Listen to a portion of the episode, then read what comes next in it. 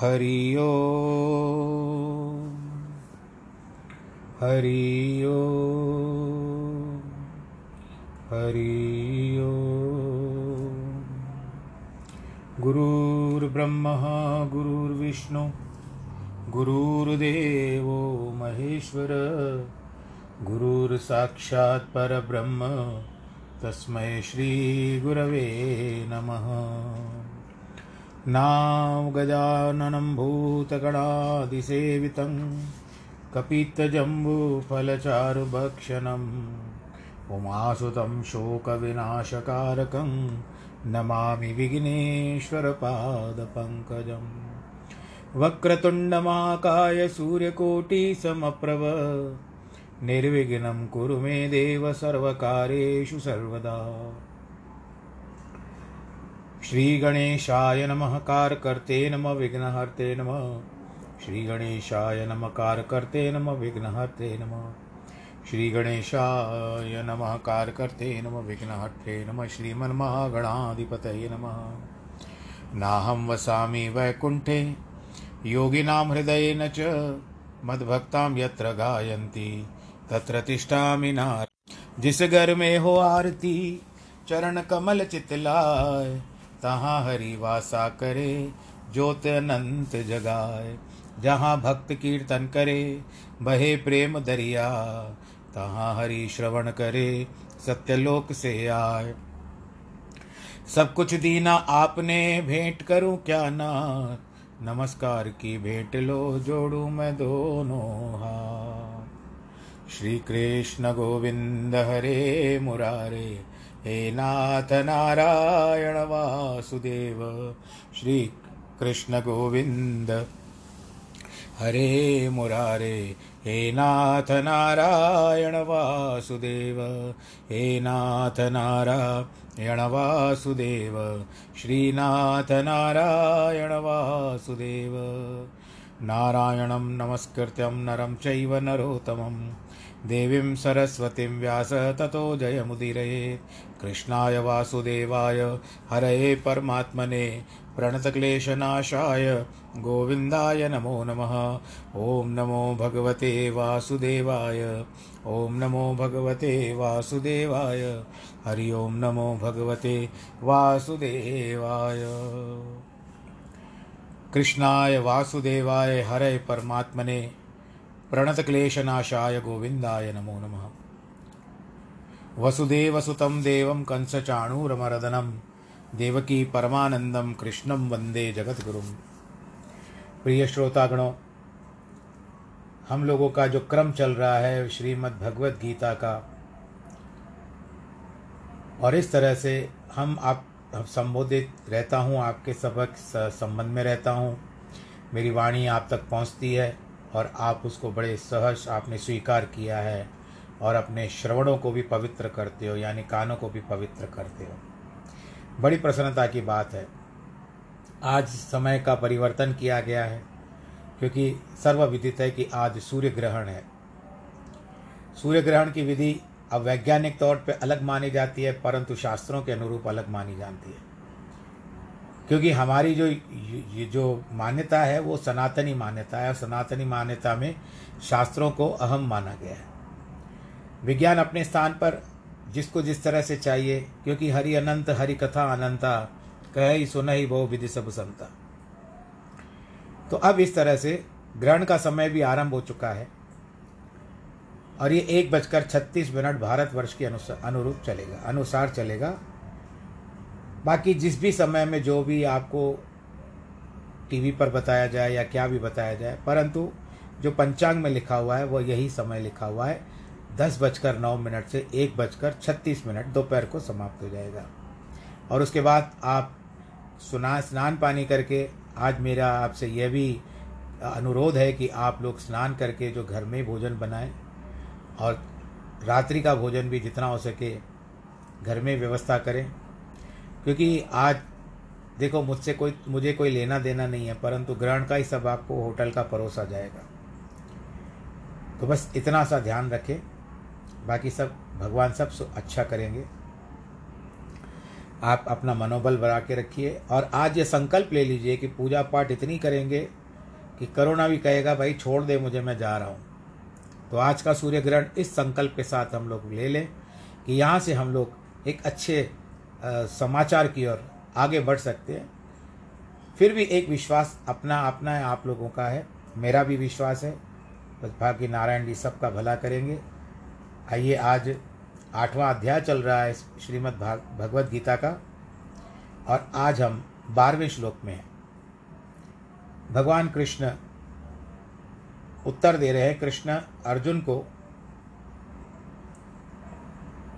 कि सर्वद्वाराणि संयम्य मनोहृदय निरुद्य च मूर्धन्यादायत्मन प्राणामादिस्तो योग धारणम ओमित्येकाक्षरम ब्रह्म, व्यवहार, माम, नुस्मरन य प्रयाति त्यजन देहम स याति परमाम गति। हे अर्जुन, जब इंद्रियों के द्वारों को रोककर तथा मन को हृदय में स्थिर करके और प्राण के मस्तक में स्थापित करके योग धारणा में किया हुआ, स्थित हुआ, समाधि में बैठकर। और आपको यह भी पता है कि आज योग दिवस है, विश्व योग दिवस, अंतर्राष्ट्रीय। जो पुरुष ओम ऐसे एक अक्षर ब्रह्म का उच्चारण करता है, मेरा चिंतन करता हुआ शरीर का त्याग करता है। और बड़ी खुशी की बात है कि मैंने भी सुबह को, मैं तो प्रतिदिन करता हूँ, थोड़ी मैं मैं कर रहा हूँ, परंतु मैं प्रतिदिन योग करता हूँ। और जिसके कारण आज का भी कार्यक्रम मेरा सुबह को समाप्त हो गया। और बड़े आनंद के साथ अब योग की बातें भी बता रहा हूँ। वह पुरुष परम गति को प्राप्त करता है, ओम का जाप उच्चारण से नहीं होता है, परंतु उनका शुद्ध भाग सोहम। सोहम का मतलब मैं ही हूँ। अब आप ये भी विचार करो कि शिवोहम, सोहम या शिवोहम, शिव मैं ही हूँ। उसका जाप किया जाता है। ओम शब्द ब्रह्म का वाचक है। जैसे किसी का नाम होता है, ओम ही ब्रह्म का वास्तविक नाम है। उसका जाप श्वासों से होना चाहिए, न कि वाणी से। आप लोग बोलते, ओम भूर भुव स्व, ऐसा नहीं करना चाहिए। आप अपने होठों में रखो। वैदिक मंत्र है। अपने होठों से कहो। पास वाले को भी ना सुनाई दे। बड़ी मध्यम गति से कहो, जैसे वोल्टेज लो हो जाता है, उस तरह से कहो तो अच्छा रहेगा। चार लोगों को सुना के के लिए आप लोग मंत्र बोलते हो, गायत्री मंत्र, और कभी कभी अशुद्ध हो जाता है, और आप दिखावे के लिए करते हो कि अब भगवान न करे मैं आपको कोई टोक नहीं रहा हूँ, परंतु आप इस तरह से है कि आप जताने के लिए या बताने के लिए गा करके करके बताते हो तो ये वैदिक मंत्र है। इसको आप जितना धीमा बोलोगे, जितना अपने अनुसार बोलना है। दुनिया को दिखाने के लिए आप मंत्र नहीं पढ़ रहे हो। अपने अंदर की जोत जगाने के लिए कर रहे हो। तो गायत्री मंत्र पढ़ना मैं आपको मना नहीं कर रहा हूँ, परंतु फिर भी पहले समय में तो बताया जाता था कि स्त्रियों को गायत्री मंत्र पढ़ना नहीं चाहिए, पर अब इसमें भेद आ चुके हैं और इसमें हम लोग कुछ भी नहीं कर सकते, बहुत आगे बढ़ चुका है। फिर भी मेरा खाली आपको यही कहना है कहने का तात्पर्य है कि अगर यदि आपको करना ही है तो आप अपने होठों में, अपने होठों के मध्य, जैसे गुनगुनाने जैसा होता है कि जैसे आप स्वयं सुन पाओ कि आप गायत्री मंत्र पढ़ रहे हो या कोई भी वैदिक मंत्र पढ़ते हो। कंपटीशन में मत रखिए। तो इस तरह से संभव हो सके अच्छा हो जाता है। इन दो श्लोकों में भगवान कहते हैं कि सभी इंद्रियों के जो द्वार हैं, जिस तरह से नौ द्वार बताए गए हैं, उनको संयम में रखना है। नहीं तो संभव नहीं है। यानी आपको मंत्रोच्चार भी करना है, ओम का भी जाप करना है और नौ द्वारों को, आँखें, कान इत्यादि, ज्ञानेन्द्रिया पंचेंद्रिया जो भी नौ द्वार है शरीर के, उन नौ द्वारों को अपने वश में रखना है। कि इसका संयम क्यों रखना है? क्योंकि शब्द, स्पर्श रूप, गंध, रस इन इंद्रियों का विषय है। बहुत शक्तिशाली है। उन्हें अभ्यास के द्वारा ही वशीभूत करना चाहिए और ठीक ढंग से काम में लाना चाहिए। उसी को इंद्रियों का संयम कहा जाता है। ऐसा नहीं होना चाहिए कि बगुले के समान हाथ, पाँव, आँखें संयम में रखे, किंतु मन विषयों में भटकता रहे। इसलिए भगवान कहते हैं कि संयम के साथ मन का निरोध यानी उसको वश में करना मस्तक में जो सुषुम्ना नाड़ी है उसमें से प्राणों को प्रवाहित कर योग समाधि में स्थिर होकर ओम का अजपा जाप करना चाहिए। एड़ा पिंगला सुषुम्ना ये तीन नाड़ियों के बारे में मैं बताता हूँ बता चुका हूँ अभी भी बता रहा हूँ। बाई और, और दाई ओर की जो सांस होती है एक चंद्रमा की सांस होती है और एक सूर्य की सांस होती है। जब दोनों आप, कभी भी जो आपकी सांस चलता है, चलती हो, दाई तरफ़ की चलती हो तो पहले ऐसे कहा जाता था कि घर से निकलते समय अपने नाड़ी का परीक्षण करो, कौन सी नाड़ी चल रही है। अगर सीधे वाली चल रही है तो आप सीधा पैर बाहर रखो, और यदि बाई नाड़ी चल रही है तो आप बायां पैर आगे रखो, और दोनों ही चल रही है तो काम पे मत जाओ। ये पहले समय में कहा जाता था। अब के समय में जिनके पास सारा दिन टेंशन है, अगर मैं उनको बताता फिरूँगा तो वो आंदोलन हो सकता है। तो कहने का मेरा यही तात्पर्य है, इड़ा, पिंगला, सुषुम्ना। और जब सुषुम्ना नाड़ी चलती है तो उस समय नाक की दोनों साँसें चलती हैं। दोनों तरफ़ से नाक की जो वायु का प्रवाह है, वो आवाजाही में हो जाता है। तो इस तरह से इड़ा, पिंगला, सुषुम्ना। और सुषुम्ना नाड़ी होती है, उस समय में आपको नो कोई कार्य न करते हुए केवल हरि नाम चिंतन करना चाहिए। ये बताया गया है। मन संयम में नहीं है तो वो भटकता रहेगा। किसी फल की प्राप्ति नहीं होगी। उसकी अपेक्षा यदि हाथ, पाँव और आँखों में काम करते रहें, किंतु मन परमात्मा में लगा रहा है तो परमात्मा को भी तो स्वीकार होगा। ऐसे मनुष्य को समस्त कर्म मानो ईश्वर की सेवा करना है। सुषमना नाड़ी में जब प्राण चलते हैं तो वृत्ति धर्म की ओर जाती है। उस समय भजन कीर्तन करना चाहिए। यानी दोनों तरफ़ की सांस चलने के समय और उसमें सहायता मिलती है। अभ्यासी पुरुष की जो भी नाड़ी चलती है वह उसको आनंद देती है। परंतु सुषुम्ना नाड़ी से चलने के अत्यंत आनंद की प्राप्ति होती है। बड़े बड़े संत महात्मा लोग भी जब देखते थे पुराने समय में कि दोनों नाड़ियाँ चल रही हैं, सुषुम्ना और एड़ा, सुषुम्ना नाड़ी चल रही है तो उस समय वो हरिनाम कीर्तन शुरू कर देते थे, सत्संग करना शुरू कर देते, भगवत गीता कर्म पढ़ना शुरू कर देते।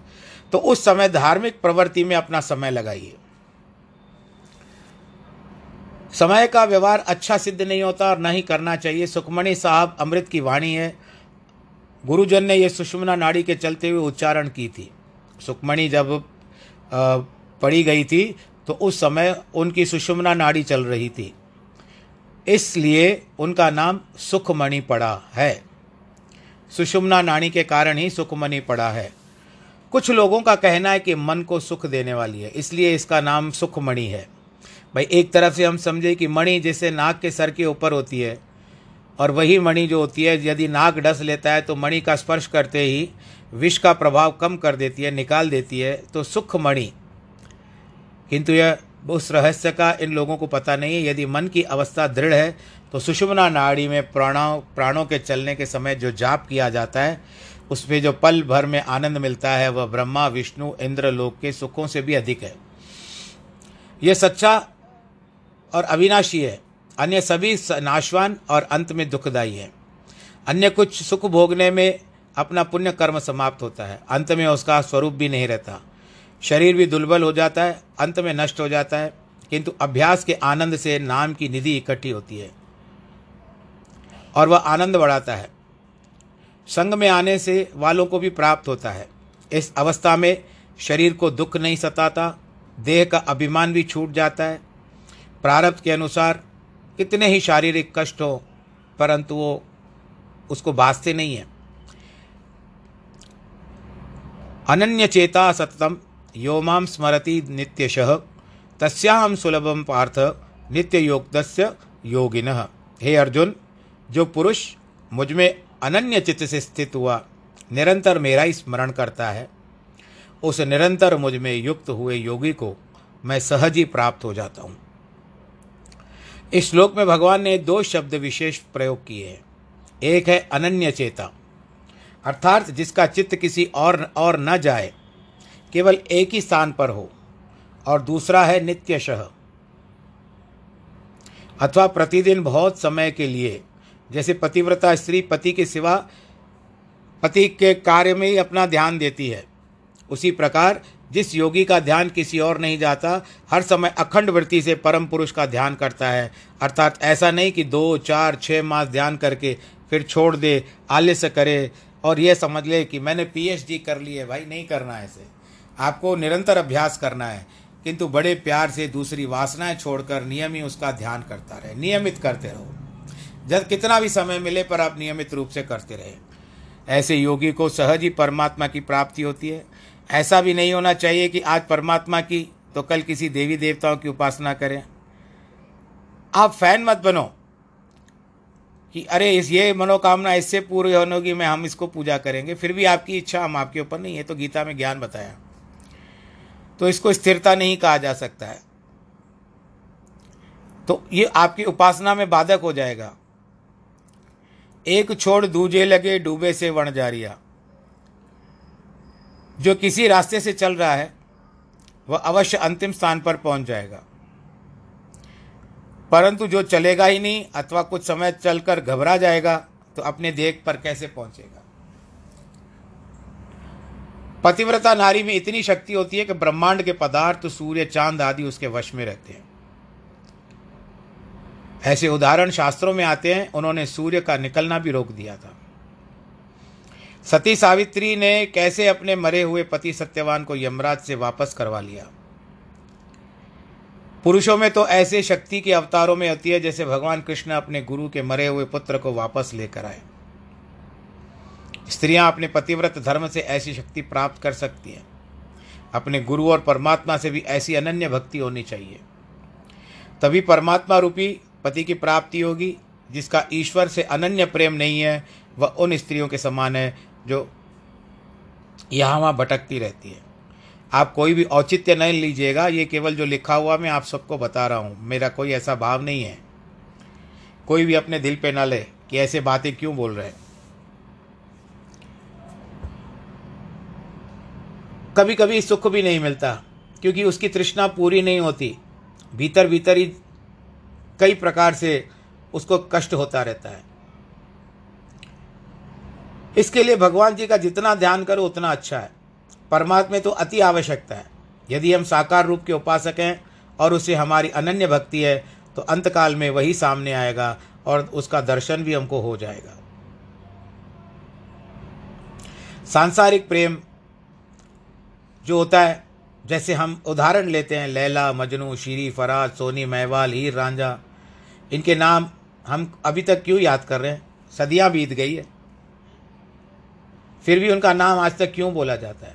क्या था उनके प्रेम में? भले इनका प्रेम शारीरिक था, किंतु सच्चाई से भरा हुआ था, बलिदान का प्रतीक था। उन्हें ज्ञान नहीं था कि वे एक दूसरे के ऊपर मोहित थे, न कि आत्मा पर। तथापि मजनू को भी कोई लल्लो लुभा सका लैला को छोड़ दे और न कोई लैला को बता सका कि वो मजनू को छोड़ दे। इसी तरह से एक बार मजनू बुरी दशा में फटे हुए वस्त्रों से रास्ते में जा रहा था तो लैला की सखियों ने उससे कहा कि इस पागल मस्ताने कुरूप शरीर में तुमने क्या देखा है? लैला ने उत्तर दिया, यह तो तुम अपनी आँखों से और हृदय से देख कर सकती हो। मेरी आँखें और हृदय में उसे देखो, मेरे लिए तो यह स्वयं परमात्मा है। अन्य किसी भगवान को मैं नहीं जानती। शेख सादी ने बुढ़ापे में विद्या पढ़ी, किंतु ऐसे अनन्य प्रेम से बढ़ी कि आज तक उसकी लिखी हुई पुस्तकें पाठशालाओं और कॉलेजों में चलती है। गुलिस्तान और बोस्तान आदि पुस्तकें उनके अनन्य प्रेम का परिणाम है। भगवान इस श्लोक में निश्चय कराते हैं कि ऐसे योगियों को मैं आसानी से मिलता हूँ।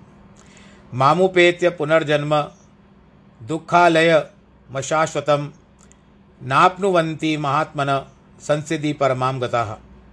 परम सिद्धि को प्राप्त हुए, ऐसे महात्मा जन मुझको प्राप्त होकर दुख के स्थान, क्षण भंगुर पुनर्जन्म को प्राप्त होते हैं। ऐसे का अर्थ है, जिनका वर्णन पहले श्लोकों में आया कि किस ढंग से उन्हें परमात्मा को प्राप्त किया जा सकता है। वे सदा के लिए जन्म मृत्यु से रहित हो जाते हैं। गर्भ उपनिषद। आपको पता है कि वेदांत या उपनिषद एक ही बात है। उसमें 104 से 108 तक की बात बताई गई है। उसी में से एक हम गर्भ उपनिषद की बात कर रहे हैं। माता के गर्भ में रहने के समय अथवा जन्म के समय में दुख दुख और क्लेश होता है, उसका वर्णन किया गया है। माता के गर्भ में बालक पलता है, बढ़ता है और बाहर जन्म लेने के समय माता के अंगों और नलियों से बाहर आता है वो। उस समय प्रसूति वायु के कारण दर्द होता है, उसे सहन करता है। वह इतना भारी कष्ट बाहर निकलने के बाद माया के आवरण पड़ने से भूल जाता है। नहीं तो वो अंदर स्तुति करता है। हे देव देवेश हे भक्तवत्सल, हे श्री, श्रीधर भगवान जी, मुझे इस गर्भ से निकालिए। मैं इस माता की जठराग्नि में फंस चुका हूँ, उल्टा लटका हुआ हूँ। आप कृपा करें करके मुझे निकाल दीजिए।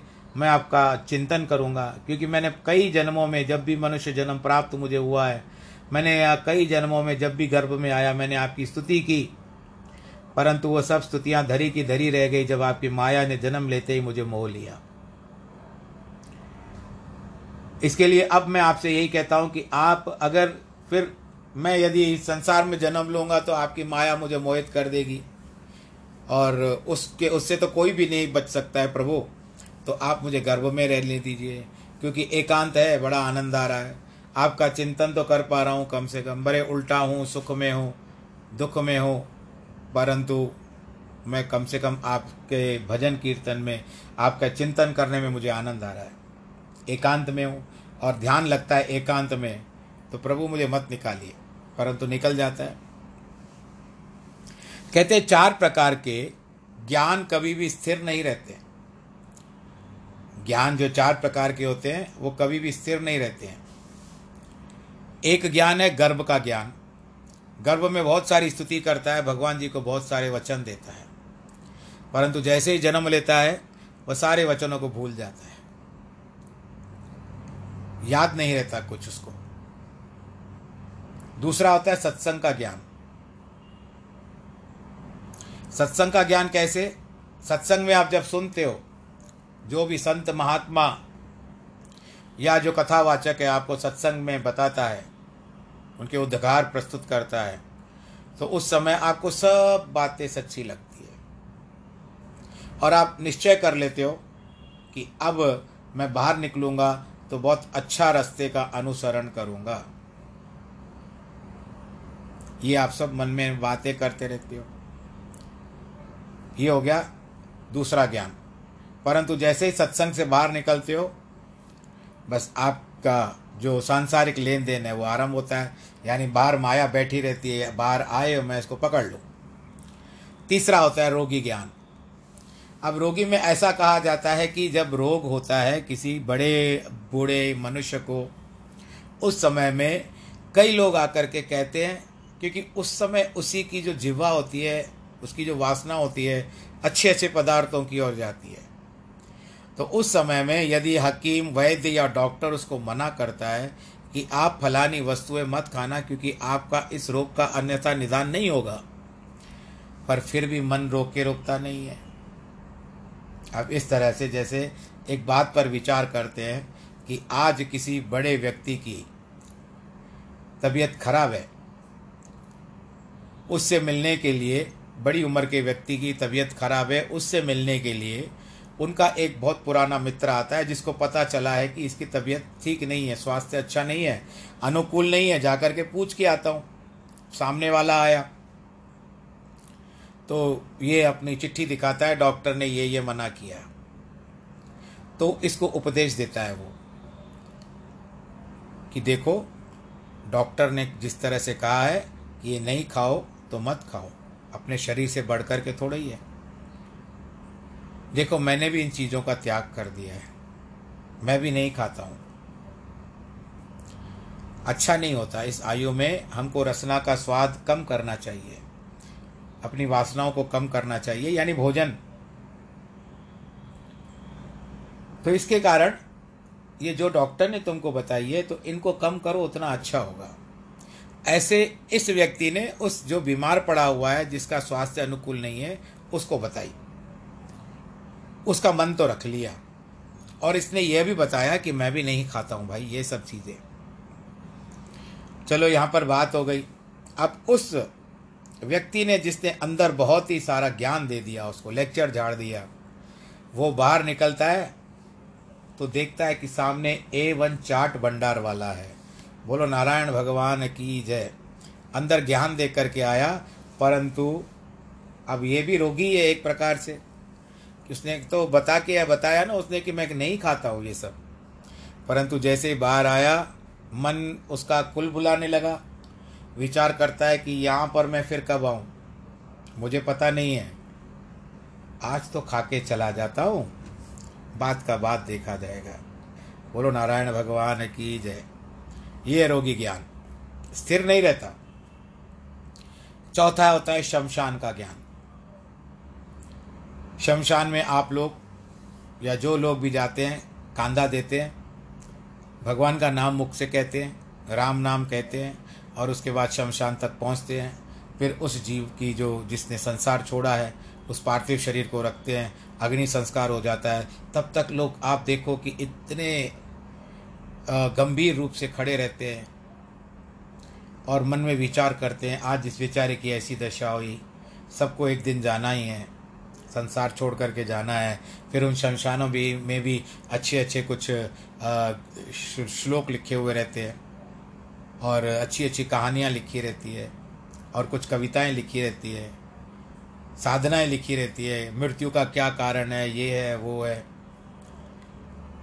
तो उस समय में इनको सब कुछ सत्य लगता है। और कहते हैं, बस, ऐसे ही हमारा जीवन। हम ऐसे छोड़ करके जाएँगे। हो गया। जब विदाई हो गई, अग्नि संस्कार हो गया, जिस परिवार वालों के लिए आए थे, उनसे जब विदाई होती है राम राम कह करके निकलते हैं तो उसके बाद बाहर आकर के वो सब भूल जाते हैं। फिर वही माया का चक्कर उनको भुला देता है। बोलो, कृष्ण कन्हैया, लाल की जय। तो ये चार प्रकार के ज्ञान है। एक है गर्भ ज्ञान, जन्म लेने के बाद सब भूल गया, उसके बाद होता है सत्संग का ज्ञान, सत्संग से बाहर निकलने के बाद सब भूल गया, उसके बाद होता है रोगी का ज्ञान अंदर जा कर के इतना ज्ञान देने के बाद बाहर आकर के स्वयं भूल गया। वो रोगी का ज्ञान। और अगर ऐसा भी हो, अंदर वाला भी तो कोई सुधरा हुआ नहीं है। आप लोग बड़ी उम्र के हो तो भाई अपनी आप कोई बुरा नहीं मानना। ये तो सत्संग का एक शैली है बताने की। तो अंदर भी जो है, आज वही अपने बहू से लड़ रहा है या अपने बच्चों से लड़ रहा है कि आज तो मुझे ये व्यंजन तुमको बना के ही देना पड़ेगा। तो रोगी ज्ञान भी काम का नहीं आया और शमशान का ज्ञान भी काम का नहीं आया। तो ये चारों ज्ञान होते हैं। तो ये कभी भी स्थिर नहीं रहते हैं। अब यहाँ पर हम बात यह कर रहे हैं कि गर्भ में है बालक। बाहर निकल पर सब कुछ भूल जाता है और मृत्यु और दुख को बार बार सहन करता है। परलोक में कैसे गमन किया जाता है और वहाँ के दुख मिलते हैं। गरुड़ पुराण में भी यही लिखा हुआ है। एक कीड़े के लिए थोड़ा सा पानी भी समुद्र के समान है। बहुत है। इसी प्रकार यदि माता के गर्भ में पानी कम है, किंतु भीतर बच्चे को वह गर्म पानी का तालाब भासता है। भीतर तो जठ जठ अग्नि माता के गर्भ से है। वह गर्मी देकर उसे जलाती है, क्योंकि उस समय फूल के समान कोमल होता है। ताप उसे आग के कुंड के समान लगता है। छोटे छोटे जंतु जो माता के गर्भ में है, उसे काटते हैं। डुबकियाँ लगाता रहता है। इस अवस्था में वह कितने मास रहता है? ऐसे महाभारी सजा जीव को मिलती है, किंतु जन्म लेने के पश्चात सब भूच भूल जाता है। जो मनुष्य अन्य प्रेम से प्रभु का ध्यान करते हैं, आत्मा का अप्रोक्ष ज्ञान जिन्हें हुआ है, फिर जन्म मृत्यु के चक्कर में नहीं फंसते, वही भगवान का उपदेश और वेदों की घोषणा है। हे मनुष्य, तू गर्भ की भयानक दशा को भूलकर, उस गर्भ से निकलते समय तुमने परमात्मा को वचन दिया कि बाहर निकलते ही मैं आपका स्मरण करूँगा। ये सब भूलकर तुम तो कुमति में फंस गए हो। गर्भ में जीव उल्टा होकर तपस्या करता है कि उसे मिट्टी का पुतला या शरीर मिला, मिलता है, जिस पर अभिमान करके रात दिन इस माया की ममता में फंसकर वह दुख सहन करता है। जन्म मृत्यु के दूसरे के दुख को सभी ने देखे हैं, केवल अपने दुख याद नहीं रहते। बच्चा बाहर निकलने के समय गंदगी में रहता है। उन दुखों का अनुभव होते हुए भी हम सांसारिक विषय भोगों से सुख लेने का प्रयत्न करते हैं। इस माया की ममता में हम अंधे हो गए हैं। इस ममता का एक सुंदर उदाहरण पुराणों में लिखा हुआ है। एक समय नारद मुनि वैकुंठ में भगवान विष्णु से मिलने के लिए गए। वहाँ जाकर देखा, भगवान के पास बहुत ही शांति छाई हुई है। मानो सारा वैकुंठ खाली हो। भगवान से पूछा, हे नाथ, ऐसा क्यों? भगवान ने कहा, नारद, यहाँ कोई आना ही नहीं चाहता। नारद ने कहा, ऐसे कैसे हो सकता है भगवान जी? भला नवनीत यानी मक्खन खाने के लिए किसके दांत टूटते हैं? आप आज्ञा दे, मैं मृत्यु लोक में बहुत सारे जीवों को लेकर के आता हूँ। इतने ले आऊँगा कि यहाँ पर जगह कम पड़ जाएगी। भगवान ने कहा, यह काम करो। ठीक है, देखते हैं। नारद मुनि एक शहर में गए। वहाँ युवकों का एक झुंड बड़े ठाठ से जा रहा था। सोचा, इनको स्वर्ग का अवश्य आनंद आएगा। वहाँ महल है, अनेक सुख पदार्थ हैं। नारद जाकर उनसे कहते हैं, किंतु उन्होंने ठीक से नमस्कार भी नहीं किया। केवल नारद से पूछा, संत जी, क्या आज्ञा है? नारद ने कहा, भाई, वैकुंठ में बहुत सुख है। चलो, सबको वहाँ लेकर के चलता हूँ। वे कहने लगे, तू अच्छा संत रहा। हमने अभी विवाह भी नहीं किया है और बहुत सारे काम भी हैं। आदि जवाब दे करके, हाथ जोड़ करके चले गए। आगे जाने पर एक बूढ़ा मिला। उसका नाती उसे गलियाँ, गालियाँ और धक्के दे रहा था। बूढ़ा नाती को बहुत समझा रहा था, ऐसा मत कर, मेरे मुझ जैसे बूढ़े के ऊपर ऐसे आक्रमण मत कर, गालियाँ मत दे। नारद ने सोचा कि बूढ़ा चलने को तैयार हो जाए तो बहुत अच्छा लेके जाता हूँ। नारद बड़े प्रेम से गया और सहानुभूति शब्दों में कहते हैं भाई, चलो मैं तुमको वैकुंठ को लेकर चलता हूँ। जे जहाँ केवल सुख ही सुख है, जहाँ तुम कितने दुखी हो। उस बूढ़े ने तुरंत कहा, भाई, तुमको शर्म नहीं आती? मैं तुझे शाप दे रहा हूँ। यह मेरा पोता मुझे डंडा लगाए तो भी वो मुझे फूलों जैसा बासता है। उसके बचपन का नटखटपन देखकर मेरा मन आज भी हर्षित होता है। काश यही मुझे चिता पर चढ़ाकर चलाए। जैसा भी है, लेकिन ये तो है मेरा खून। उसकी ऐसी ममता देखकर नारद जी भी आश्चर्य में पड़ गए।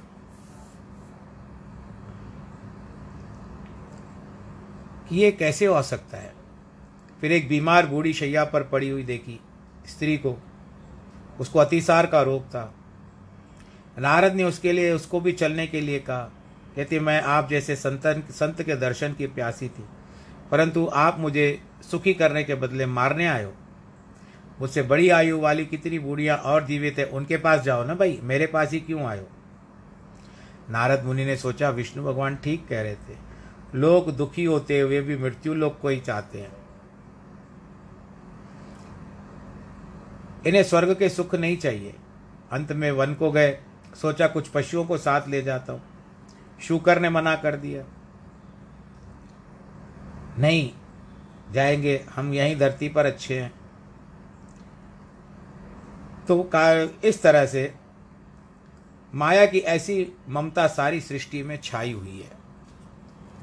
यदि हमें इन दुखों से बचना है तो भगवान के दिए हुए उपदेश पर चलकर उसका ही ध्यान करके जन्म मृत्यु के चक्कर से मुक्त होने के लिए ज्ञान प्राप्त करना परम आवश्यक है। अन्यथा माया के चक्कर में भटक कर दुख सहन करने ही पड़ेंगे। आप ब्रह्म, भुवा, भुवनालोका, पुनरावर्तिनो अर्जुन, मामुपेत्य तु कौंतेय पुनर्जन्म न विद्यते। हे अर्जुन, ब्रह्मलोक में गए हुए अधिकारी फिर वापस जन्म मृत्यु के चक्कर में आते हैं। किंतु हे कुंती पुत्र, मुझे प्राप्त करने के पश्चात फिर उनका जन्म नहीं होता। ब्रह्मलोक के लिए शास्त्रों में दो विचार आए हैं। जो लोग कर्म करते हुए, अर्थात यज्ञ, दान, तपस्या आदि शुभ कर्मों द्वारा ब्रह्मलोक प्राप्त करते हैं, वहाँ बहुत समय तक रहकर बड़े बड़े सुख भोग कर फिर जन्म लेते हैं। परंतु उपासना से, अजपा जाप से पूर्ण ज्ञान की प्राप्ति होने से शरीर को छोड़ते हैं। वे ही ब्रह्मलोक में जाते हैं। और वह दिव्य पदार्थों को भोगकर ब्रह्मा की आयु तक सुखों में रहते हैं और महाप्रलय के समय ब्रह्मा से आत्मा उपदेश पढ़ा करके मोक्ष को प्राप्त कर सकते हैं। दूसरा जन्म नहीं लेते। जो निष्काम होकर अपने शुभ कर्म करता है, वह भी ब्रह्मलोक में जाएगा। और वहाँ दिव्य पदार्थों को भोग कर फिर जन्म लेगा। जब तक उसको ज्ञान न हो जाए, इस श्लोक में कर्म करते हुए ब्रह्मलोक की प्राप्ति का वर्णन किया गया। मनुष्य जन्म में आकर ब्रह्मलोक पाने की चाह नहीं रखनी चाहिए। केवल आत्मज्ञान प्राप्त करने की चाह होनी चाहिए। शिवलोक, स्वर्गलोक, पितृलोक आदि ब्रह्मलोक से नीचे हैं। उसमें जाने से अवश्य दूसरा जन्म लेते हैं। राजा नहुष थे। कर्म करते करते स्वर्ग का राजा इंद्र का राजा बने, इंद्र बने किस समय के लिए? किंतु अंत में जब उसके पुण्य कर्मों का बल क्षीण हो गया तो एक कीड़े की योनि प्राप्त जो ऋषियों के श्राप के कारण वह फल तुरंत नष्ट हो गया। उसे देव ऋषियों से पालकी उठवा कर न केवल कष्ट दिया, किंतु गालियाँ भी दी, इस तरह उन्हें शाप भी दिया। यदि इंद्र राजा बने तो कौन सी बड़ी बात हुई? किंतु शाप मिलने से सब कुछ गंवाकर कीड़ा बन गया। स्वर्ग भी एक लोक है, वहाँ सुख सब मिले हैं, किंतु मोक्ष नहीं मिलता। आत्मज्ञान के सिवा सब कुछ व्यर्थ है, किंतु आप आत्म उपदेश ही देश, काल और वस्तु से भेद रहित है। परंतु सभी सांसारिक पदार्थ और अन्य लोग इन तीनों में आ जाते हैं, सभी नाशवान है, अंत समय में समाप्त हो जाएँगे। एक ब्रह्म ही रह जाएगा, जो कदाचित नष्ट नहीं होता। परमात्मा सर्वत्र है, हर काल में है और हर वस्तु में है, क्योंकि वह सत्य, चित्त, आनंद स्वरूप है। बोलो सचिदानंद भगवान की जय। अतः वह देश, काल और वस्तु से भेद से रहते सभी पदार्थों में पाँच विशेष गुण बताए जाते हैं। अस्थि, भांति, प्रिय नाम प्रिय नाम और गुण। पहले तीन गुण तो प्रत्येक पदार्थ में आते हैं। सतोगुण, रजोगुण, तमोगुण। किंतु अंतिम दो नाम और रूप परिवर्तित होते रहते हैं। जैसा कोई जड़ तथा चेतन पदार्थ नहीं है, जिसमें अस्थि, भांति, प्रिय ये तीनों लक्षण सर्वदार न हो, अर्थात सदैव रहते हैं। केवल इनका नाम और रूप बदलता है। कभी बच्चा तो कभी बूढ़ा, कभी स्वस्थ तो कभी बीमार, कभी घड़ा तो कभी टूटी फूटी मिट्टी, कभी सोना तो कभी गहने, कभी लकड़ी तो कभी उसके बने हुए खिलौने, या आज की तारीख में फर्नीचर। अर्थात नाम और रूप प्रत्येक पदार्थ को बदलता रहता है। जब विश्व के अथवा ब्रह्मलोक, शिवलोक, विष्णुलोक, स्वर्ग, नर्क आदि पदार्थ अंत में परिवर्तित और नष्ट होने वाले हैं तो फिर उनसे पीछे पड़कर मनुष्य जन्म क्यों गंवाना चाहिए? जब यह मनुष्य जन्म मोक्ष की प्राप्ति करेगा, मिलता है, तब उसका मूल्य न समझकर श्वान के पूंछ के समान टेढ़े के टेढ़े ही रहते हैं। श्वान पूंछ जो न होत न सीधो कईयो न कान धरे। इसलिए इस जन्म में परमात्मा से मिलने का ही यत्न करना चाहिए। जन्म मरण का चक्कर छूटेगा और अखंड आनंद की प्राप्ति होगी। यह तभी होगा जब मन स्थिर होगा। इसमें आत्मा का प्रतिबिंब निश्चय है, पड़ेगा। तत्पश्चात विषयों के सुख की अभिलाषा भी नहीं होगी। एक बालक को यदि एक रुपया और एक पैसा दिया जाएगा तो वह रुपया ले लेगा। उसके भीतर का विवेक उसे बताता है। यद्यपि बुद्धि उसकी इतनी तीव्र नहीं है रुपए की चमक देख करके उसको पसंद करेगा। विषयों का सुख पैसे के समान है। आनंद, आत्म आनंद रुपए के समान है। सभी संत महात्मा को इस सुख की जानकारी है। वेद शास्त्र भी मनुष्यों के उस सच्चे सुख को ले जाने के प्रयत्न कर रहे हैं। पर कोई बिरला ही उसकी आवाज़ सुन सकता है। सुनने वालों में से कोई उसका लाभ उठाता है और प्रयत्नशील बनता है। केवल उपदेश सुनकर वाह वाह करते चंदन की संगत से सभी वृक्ष चंदन की सुगंध प्राप्त करते। किंतु बाँस का पेड़ कुछ प्राप्त नहीं कर सकता। और आपको बता दूँ कि बाँस को की संस्कृत में कीचक कहा गया है। क्योंकि उस बाँस के पेड़ को अपनी ऊंचाई का अभिमान रहता है। क्योंकि सच्चे चंदन का पेड़ बावन उंगली ऊँचा होता है। जैसे बाँस चंदन के पेड़ से लाभ नहीं प्राप्त कर सकता। वैसे ही अभागे मनुष्य संत के संग और उपदेश से लाभ प्राप्त नहीं कर सकते। इसमें चंदन का कोई दोष नहीं है, किंतु दोष बाँस का है, क्योंकि एक तो उसमें गांठे हैं और अंदर से खोखला है, तीसरा वह बहुत लंबा है, और चौथा है कि चौबीस, चौथा बांसों में आपस में ईर्षा होती है। अब एक दूसरे से जब हवा चलती है और उसके अंदर जो सांद रहते हैं थोड़े थोड़े गैप जिसको आप लोग बोलते हो, उसमें से हवा जाती है तो कीच कीच का स्वर आता है और वो हवा में हिलते होते एक दूसरे को रगड़ते हैं। रगड़ जाते हैं एक दूसरे से, वे दोनों बाँस या जितने भी बाँस आपस में एक दूसरे से टकराते हैं, हिलते हैं, घिसते हैं एक दूसरे को और आपको पता है, ज़्यादा लकड़ी को घिसते से उसमें से अग्नि होती है और अग्नि से आग लग जाती है। और हम उसको शास्त्रों की भाषा में हम कहते हैं कि दावानल ये बाँस की लकड़ी के कारण ही होता है। अब बाँस जल जाते हैं उसमें। जो दोष बाँस में है, वे सत्संगियों में नहीं होने चाहिए। तभी उनके ऊपर उपदेशों का प्रभाव पड़ेगा। बाँस के समान बड़प्पन, खानदान, विद्या, धन, विद्या पदार्थ का अभिमान नहीं होना चाहिए। राग और देश की गांठों में भी नहीं उस राग और देश की गांठ भी नहीं होनी चाहिए। किसी से मित्रता, किसी से शत्रुता भी नहीं होनी चाहिए। तीसरा, उसका धारणा की शक्ति हो। अंदर से खोखला नहीं होना चाहिए। जो एक कान से निकले और दूसरे कान सुने और दूसरे कान से निकाल दे। चौथा, क्रोध और ईर्षा भी अग्नि नहीं होती। चाहिए तो जलाती रहे। यदि ये बुरे लक्षण होंगे तो सारा जीवन संतों की संगत में रहेंगे। तब कुछ भी लाभ नहीं होगा। पारस हज़ारों मन लोहे का सोना कर देता है। किंतु यदि पारस और लोहे के बीच एक मेहंदी का पत्ता भी पड़ा होगा तो पारस अपना अस्तित्व भूल जाता है। वह लोहे को सोना नहीं कर पाता है। हमारे हृदय में भी जन्म जन्मांतर के पाप रूपी पर्दे पड़े हुए हैं। वे जब दूर होंगे, तब जाकर के ज्ञान की प्राप्ति होगी। इस श्लोक का यह सिद्धांत है कि परमात्मा की उपासना के बिना अन्य उपासनाएँ निष्काम हो अथवा सकाम, किंतु मोक्ष पद की प्राप्ति नहीं होगी। केवल एक परमात्मा की उपासना ही जन्म मृत्यु के बंधन को काट सकती है। दूसरों की उपासना से इस लोक में सुख पदार्थ तो मिलते हैं, इच्छाएँ पूर्ण होती है, किंतु ये सब नाशवान और दुख देने वाले हैं। श्रीमद् भागवत पुराण में कथा आती है कि सत्राजित जिनकी पुत्री का नाम था सत्यभामा। और वो भगवान कृष्ण की पत्नी मानी जाती है। और है भी। आठ पटरानियों में से थी। सत्राजित ने सूर्य भगवान, उनके पिता सत्राजित ने सूर्य भगवान की उपासना करके मणि को प्राप्त किया। उसमें ऐसी शक्ति थी कि सूर्य के समान प्रकाश देती थी और प्रतिदिन दो सौ छप्पन तोले सोना देती थी। उस मणि से निकलता था। उसे उन सा, सोने के सारे देशों की भूख और गरीबी मिटा दिया। किंतु उससे आत्म सुख की प्राप्ति नहीं हुई। सत्रादित का भाई वह मणि गले में डालकर वन में चला गया तो उसको शेर ने मार डाला और वो मणि लेकर के चले गए, चला गया। उस शेर को जामवंत नामक रीछ ने मार डाला, जो आपने रामायण सीरियल के समय जामवंत को देखा था। जामवंत सत्युग में उत्पन्न हुए हैं और ब्रह्मा जी के मानस पुत्र हैं वो, जामवंत।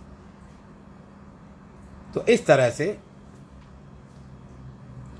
उनकी पुत्री सत्यभामा सत्यभामा नहीं, जामवंत की पुत्री जामवंत थी। अब यहाँ पर सबको संदेह हुआ कि मणि जो चोरी हुई है वो कृष्ण के ऊपर हुई है।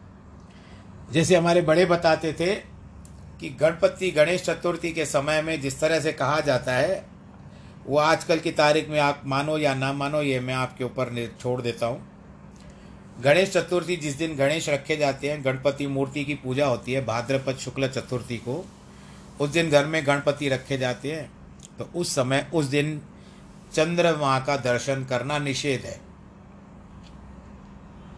तो ऐसे भूल से भगवान श्री कृष्ण ने देख लिया था और जिसके कारण उनको भी इस कलंक ने नहीं छोड़ा।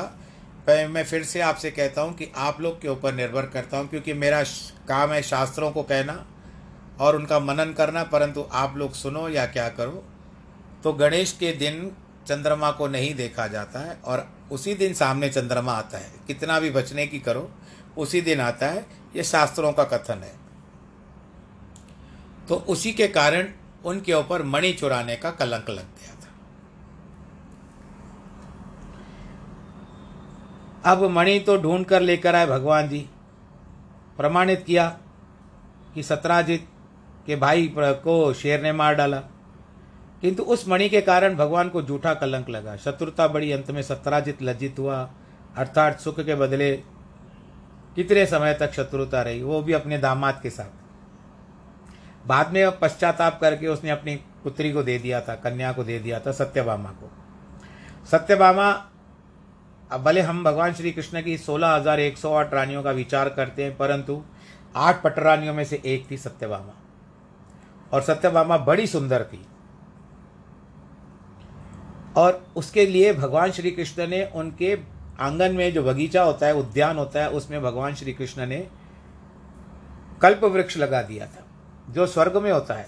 विचार करिए कि ये कार्तिक की कथा में आता है, लिखा हुआ कि भगवान श्री कृष्ण ने राधा के कहने के पास भौमासुर इंद्र से युद्ध करके कल्प वृक्ष को लेकर के आए और आकर के उन्होंने उद्यान में लगा दिया।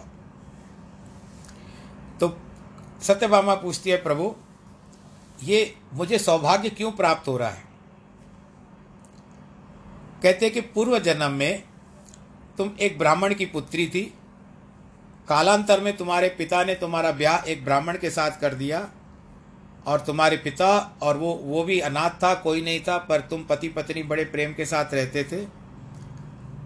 उस समय में लकड़ी का काम या कुछ लकड़ियों का गठर उठा करके जा रहे थे वन में तो वहाँ पर उनको दोनों को एक राक्षस ने खा लिया, तुम्हारे पति को और, यानी पूर्व जन्म के पति को और तुम्हारे पिता को। उस समय में तुम अकेली रह गई, तुमने सोचा, अब मेरा जीवन कैसे गुजरेगा? क्यों न मैं प्रभु भक्ति में अपना समय अर्पण कर दूँ। इसके लिए तुम मेरे मंदिर में जा कर के, वहाँ पर एक मंदिर था, उसकी सेवा करने लगी।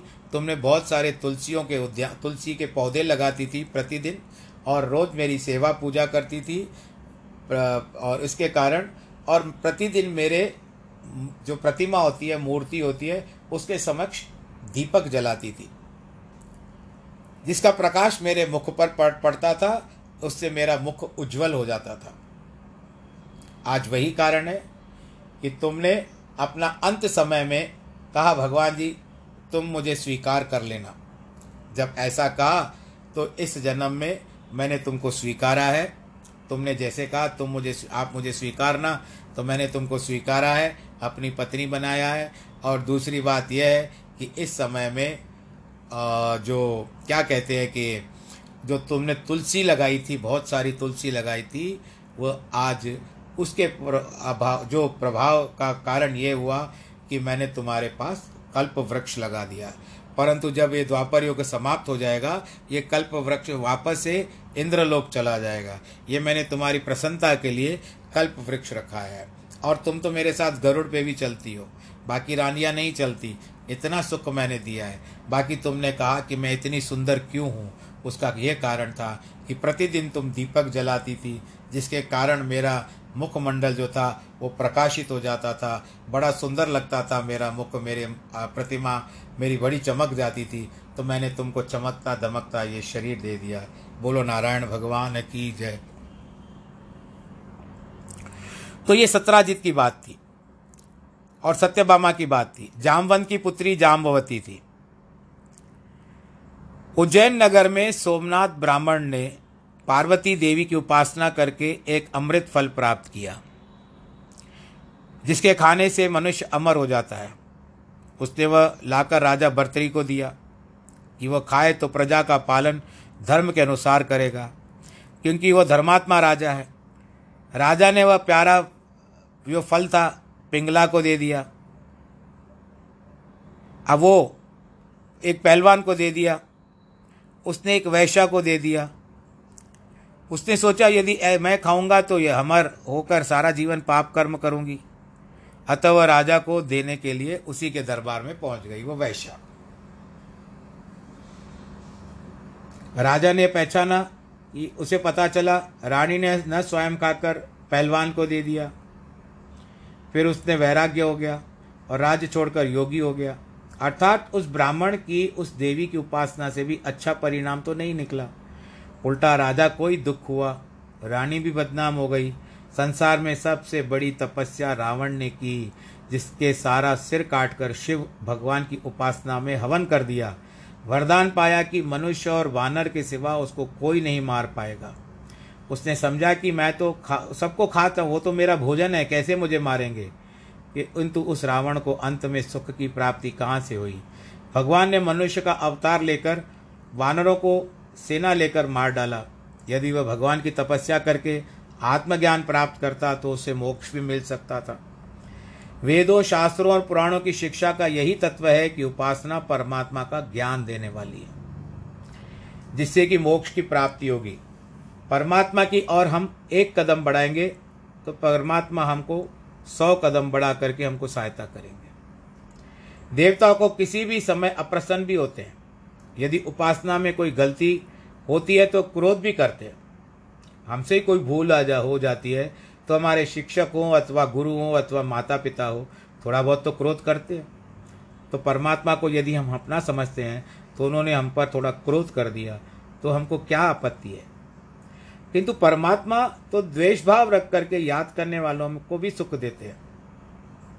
ठीक मार्ग पर लगाकर उसको कल्याण करते हैं। सहस्त्र युग पर्यंत महर्य ब्राह्मणों विदु रात्रि युग सहस्रांताम ते हो रात्र विदो जनाम हे अर्जुन, जो पुरुष जानते हैं कि ब्रह्मा का एक दिन हज़ार चतुर्युग का अवधि वाला और रात्रि भी हज़ार चतुर तक की अवधि वाली है तो योगी जन की काल के तत्व को जानने वाले होते हैं। यहाँ चाक युगों का अर्थ है कि युगों की चौकड़ी, अर्थात सत्युग, त्रेतायुग द्वापर युग और कलयुग ये इकहत्तर बार गुजर जाते हैं। फिर ये चार इकहत्तर होता है तो उस समय में एक इंद्र बदलता है। इकहत्तर बार बीत जाते हैं चारों युग तो उस समय में एक इंद्र बदल जाता है। उस इंद्र के आसन पर अपने कर्म से उस स्थान को प्राप्त करने वाला इंद्र दूसरा आता है। वर्तमान में आपको बता दूँ कि वर्तमान में जो इंद्र है, उसका नाम है पुरंदर, जो स्वर्ग में इंद्र है। तो उसके स्थान पर जिसने अच्छे कर्म किए हैं वह इंद्र बनता है और राजा मनु बदलते हैं। जहाँ से हमारी मानव, मानवता उत्पन्न हुई है, मनुष्य योनि प्राप्त हुई है, वो राजा मनु उत्पन्न होते हैं और राजा मनु भी नियुक्त किए जाते हैं। तो फिर इनकी अवधि जो होती है, इकहत्तर चतुर्युगी, यानी चार युग इकहत्तर बार बीत जाए, उनकी अवधि उतनी रहती है। ऐसे चौदह बार ये सब कुछ निकल जाते हैं। चौदह मनु बदलते हैं, चौदह इंद्र बदलते हैं तो इस तरह से ब्रह्मा जी का एक दिन पूरा होता है। तो अब यहाँ पर बात आती है कि हम इतना समय तो हमको, कि हमारी तो आयु सौ वर्ष भी नहीं है। इनके समक्ष अगर आप देखोगे तो कुछ भी नहीं हो आप। अव्यक्ता, द्वयक्त्य, सर्वा, प्रभ हंत्याहरा गमे रात्रागमे प्रलीयन्ते, तत्रैव वाव्य। वक्त संज्ञके संपूर्ण दृश्य मात्र व भूतगण ब्रह्मा के दिन में प्रवेश काल में अव्यक्त प्रकृति से उत्पन्न होते हैं। ब्रह्मा की रात्रि के प्रवेश काल में उस अव्यक्त प्रकृति में लय होते हैं। भूतग्राम स एवायम भूतवा भूतवा प्रलीयते, रात्रागमे वश्य पार्थ प्रभवहत्य हरागमे हे पार्थ, यदि प्राणी समुदाय बार बार उत्पन्न होकर प्रकृति के वश में होकर ब्रह्मा के रात्रि काल के प्रवेश काल में लय हो जाता है और दिन के प्रवेश काल में फिर उत्पन्न होता है। भगवान ने इस आगे श्लोक, सोलहवें श्लोक में का अर्ध अंश बताया कि ब्रह्मलोक जितने लोक हैं, उनमें जाकर जीव फिर से जन्म लेता है। इस कथन को अधिक स्पष्ट करने के लिए ये तीन श्लोक हैं। शायद किसी के मन में शंका उत्पन्न हो कि ब्रह्मलोक तो उत्तम स्थान है। वहाँ पहुँच भी जीव क्यों नीचे गिरता है? भगवान समझाते हैं, जो पैदा हुआ है, वह अवश्य नष्ट होगा। परंतु कोई जल्दी, कोई देरी से, एक मच्छर अधिक से अधिक तीन दिन तक जीवित रहता है। परंतु मनुष्य एक सौ वर्ष, बल्कि उससे अधिक भी जीवित रह सकता है। और ये एक सौ वर्ष के ऊपर वाले हमको पाँच वर्ष में एक ही दिन दिखते हैं। जब वो वोटिंग करने आते हैं तो मीडिया उनके फ़ोटो खींच करके हमको दिखाती है। इसी प्रकार चींटी से लेकर हाथी तक की भी अलग अलग अवस्था है। किंतु अंत में सब नष्ट हो जाता है। ब्रह्मा तक की यही दशा है। एक दिन उसका भी अंत आ जाएगा। ब्रह्मलोक भी समाप्त हो जाएगा। विष्णु पुराण में लिखा हुआ है कि चार युगों की आयु बयालीस लाख और बीस हज़ार वर्ष है। इसमें सत्ययुग सत्रह लाख अट्ठाईस हज़ार, साल त्रेता युग बारह लाख, नब्बे हज़ार, द्वापर युग, आठ लाख, चौंसठ हज़ार, कलयुग, चार लाख, बत्तीस हज़ार वर्ष का होता है। ऐसे चार युग हज़ार बार बीत जाएँ तो एक ब्रह्मा का दिन है। दूसरे हज़ार बीते तो एक रात होती है। इसी प्रकार एक मास में साठ हज़ार युगों की चौकड़ियाँ होती है। इस प्रकार एक वर्ष सात सौ बीस हज़ार युगों की चौकड़ियाँ और सौ वर्ष की बहत्तर युगों की चौकड़ियाँ हैं। आप इसको ज़्यादा सीरियस नहीं लीजिएगा, आराम से सुनिएगा तो समझ में आएगा। सत्संग को बंद कर रहा हूँ। नमो नारायण।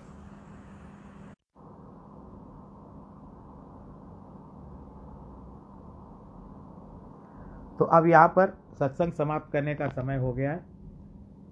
भगवान करे आप खुश रहें और स्वस्थ रहें। उसके सिवा भगवान जी का ध्यान बाकी एक बजकर छत्तीस मिनट को सत्संग समाप्त हो जाएगा। ग्रहण क्षमा चाहता हूँ, ग्रहण समाप्त हो जाएगा। तो आज के प्रसंग को हम यहीं पर रोकते हैं। आज जिनके भी विवाह के दिन है, वर्षगांठ है, वैवाहिक वर्षगांठ है, उनको बहुत बहुत बधाई। और जिनके जन्मदिन है, उनको भी बहुत बहुत बधाई। ईश्वर करे आप स्वस्थ रहें और अपना ध्यान रखें।